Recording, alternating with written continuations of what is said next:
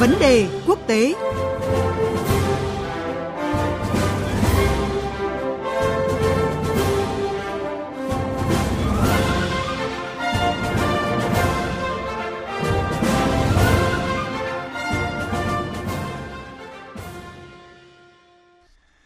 Quý vị và các bạn đang theo dõi chương trình theo dòng thời sự phát sóng trên kênh VV1. Thưa quý vị và các bạn, theo kế hoạch hôm nay hội nghị thượng đỉnh các nước thuộc khu vực Tây Ban Căng sẽ diễn ra tại Slovenia. Khu vực Tây Ban Căng được cho là bao gồm những quốc gia và vùng lãnh thổ nhỏ ở châu Âu nhưng đang ôm một giấc mơ lớn đó là trở thành một phần của Liên minh châu EU. Trong bối cảnh dịch bệnh COVID-19 đang hoành hành, khu vực Tây Ban Căng sẽ nỗ lực như thế nào để vượt qua thách thức và thực hiện giấc mơ vốn khá là xa vời? Cuộc trao đổi sau đây giữa biên tập viên Thu Hà và chuyên gia phân tích quốc tế Nguyễn Đăng Phát, tổng biên tập tạp chí Bạch Dương sẽ giúp giải đáp câu hỏi này. Xin mời chị. Dạ vâng, à, xin cảm ơn các biên tập viên. À, xin chào ông Nguyễn Đăng Phát ạ. Vâng, xin chào biên tập viên Thu Hà và xin kính chào quý vị thính giả của Đài tiếng nói Việt Nam ạ. Vâng thưa ông, hôm nay thì sẽ diễn ra hội nghị thượng đỉnh khu vực Tây Ban Căng bao gồm những nước như là Albania, Bosnia Herzegovina, Macedonia, Montenegro, Serbia hay là vùng lãnh thổ Kosovo. À, theo ông thì trong cái bối cảnh khó khăn do dịch bệnh Covid-19 như thế này thì đâu là những cái chủ đề chính sẽ được các nước Tây Ban Căng đặt lên bàn nghị sự ạ? À, vâng, tôi muốn nhắc lại ờ, một chút ở chỗ các biên tập viên vừa nói thì các nước vùng Tây Ban Căng ấy là những nước thuộc uh, năm tư trước đây cùng với Albania mà chưa vào uh, Liên minh châu Âu. Cho nên vâng. là mỗi kỳ kỳ họp thường đỉnh của cái nhóm này hay là nhóm này với Liên minh châu Âu thì một trong những cái chủ đề chính là họ bàn cách thế nào để để rút ngắn cái con đường mà hội nhập với Liên minh châu Âu, tức là tham gia gia nhập châu Âu, Liên minh châu Âu đấy. Vâng. Thì tất nhiên ở hội nghị lần này thì do cái tình hình Covid vừa qua ở khắp thế giới và ở châu Âu cũng như khu vực của họ đấy thì họ cũng trao đổi với nhau để mà nỗ lực uh, khắc phục vượt qua hết cái bệnh dịch Covid-19 và tìm những cái biện pháp để mà khôi phục kinh tế phối hợp với nhau hợp tác. Hiện nay thì vaccine thì họ đã sử dụng uh, khá rộng rồi. Vâng. Thì uh, chống dịch Covid cũng đã có những bước tiến thì vấn đề đặt ra lớn là phục hồi kinh tế uh, và phát triển sau cái thời kỳ mà gọi là hậu Covid đấy. Và như tôi vừa nói thì chủ đề lớn là thường xuyên của những cái diễn đàn của nhóm nước này là tìm cách để sớm gia nhập Liên minh châu Âu ạ. Dạ vâng, à, như ông vừa mới đề cập đấy ạ, thì việc khu vực Tây Ban Căng nuôi cái giấc mơ gia nhập Liên minh châu Âu là cái câu chuyện từ nhiều năm nay rồi. À, các nước này thì cũng đã nỗ lực không ít nhằm đáp ứng các cái tiêu chuẩn của Liên minh châu Âu, nhưng mà dường như là việc trở thành một phần của Liên minh châu Âu vẫn còn là cái bánh vẽ đối với các nước Tây Ban Căng. Ông bình luận như thế nào về điều này ạ? Ờ,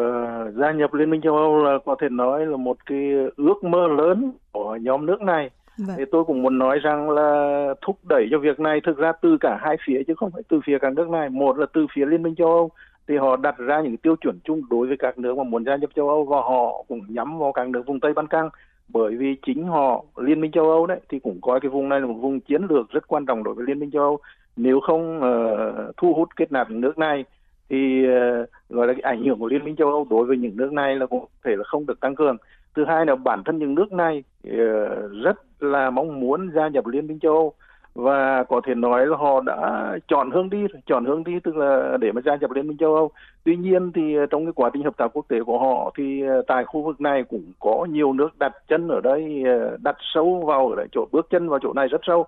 Thì tuy nhiên ấy thì uh, quá trình vừa qua thì các nước này vẫn chưa đáp ứng được những cái tiêu chuẩn của liên minh châu âu. Chẳng hạn như vấn đề Kosovo tuy là cũng đã được công nhận độc lập rồi nhưng mà còn phải thương lượng nhiều với Serbia và các đối tác khác để mà hoàn thiện cái quá trình gọi là trở thành một cái quốc gia độc lập thật sự. Hoặc như ở những nước uh, thành viên của nhóm này như là Bét uh,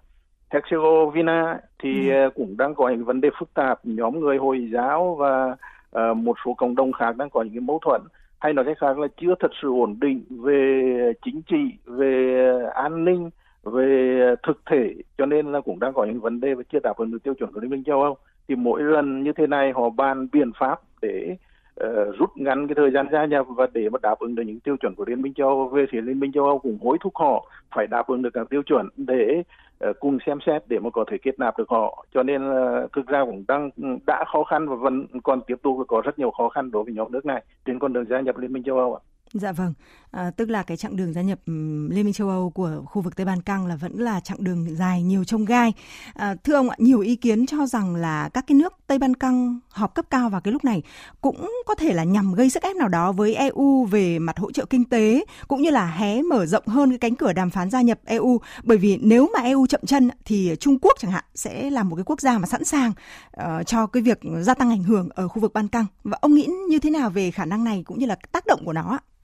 Đúng là như chúng ta vừa phân tích ở trên phần nào đấy thì nếu như liên minh châu chậm chân thì rõ ràng có những đối tác khác là sẽ tăng cường cái sự hiện diện và vai trò ảnh hưởng ở những nước này. Thì không chỉ Trung Quốc mà à, tôi có thể nói là à, còn có Nga và còn có cả Thổ Nhĩ Kỳ nữa là cũng à, có những cái ảnh hưởng rất lớn ở đây. Thứ nhất vâng. ta nói về Trung Quốc thì Trung Quốc chúng ta biết là một nền kinh tế lớn thứ hai thế giới uh, gọi là tiềm lực tài chính của họ là rất mạnh mẽ và Trung Quốc đã có những cái dự án đầu tư rất lớn dài hạn và ngắn hạn ở các nước vùng Tây Ban Căng. Uh, nói riêng cũng như cái vùng Ban Căng nói chung thì ảnh hưởng của Trung Quốc về phát triển kinh tế ở những nước này rất lớn và và qua cái đầu tư qua cái viện trợ kinh tế thì Trung Quốc cũng có gây được những cái ảnh hưởng lớn về chính trị về xã hội người ta nói là những cái thế hệ ờ, người dân ở cái vùng Tây Ban Căng này mà lớn lên thì chịu cái ảnh hưởng của Trung Quốc rất nhiều. Do đó đây là một điều mà chính cần được Liên minh châu Âu hiện nay vẫn là e ngại và vẫn tìm cách là để giảm bớt cái ảnh hưởng của Trung Quốc ở các nước này. Thứ hai nữa là Nga, Nga thì cũng có những cái ảnh hưởng truyền thống với nhiều nước thuộc Nam ờ, tứ cũ và uh, Nga có cái vai trò rất lớn về nhiên liệu năng lượng cung ứng cho châu Âu cũng như vùng Tây Ban Căng nói chung thì năm 2020 đấy thì Nga đã hoàn tất đưa vào sử dụng cái dòng chảy ờ, băng Căng tức là chuyên chở khí đốt để cung cấp cho các nước vùng này và các nước châu Âu. Thì đấy là một cái ảnh hưởng rất lớn của Nga và Nga vẫn tiếp tục có cái vai trò ờ, đối với uh, an ninh năng lượng và cung cấp năng lượng nhiên liệu cho khu vực này. Do đó ảnh hưởng của Nga cũng đáng kể. Và cũng không có gì bất ngờ Thổ Nhĩ Kỳ Thổ Nhĩ Kỳ là một nước thành viên châu uh, NATO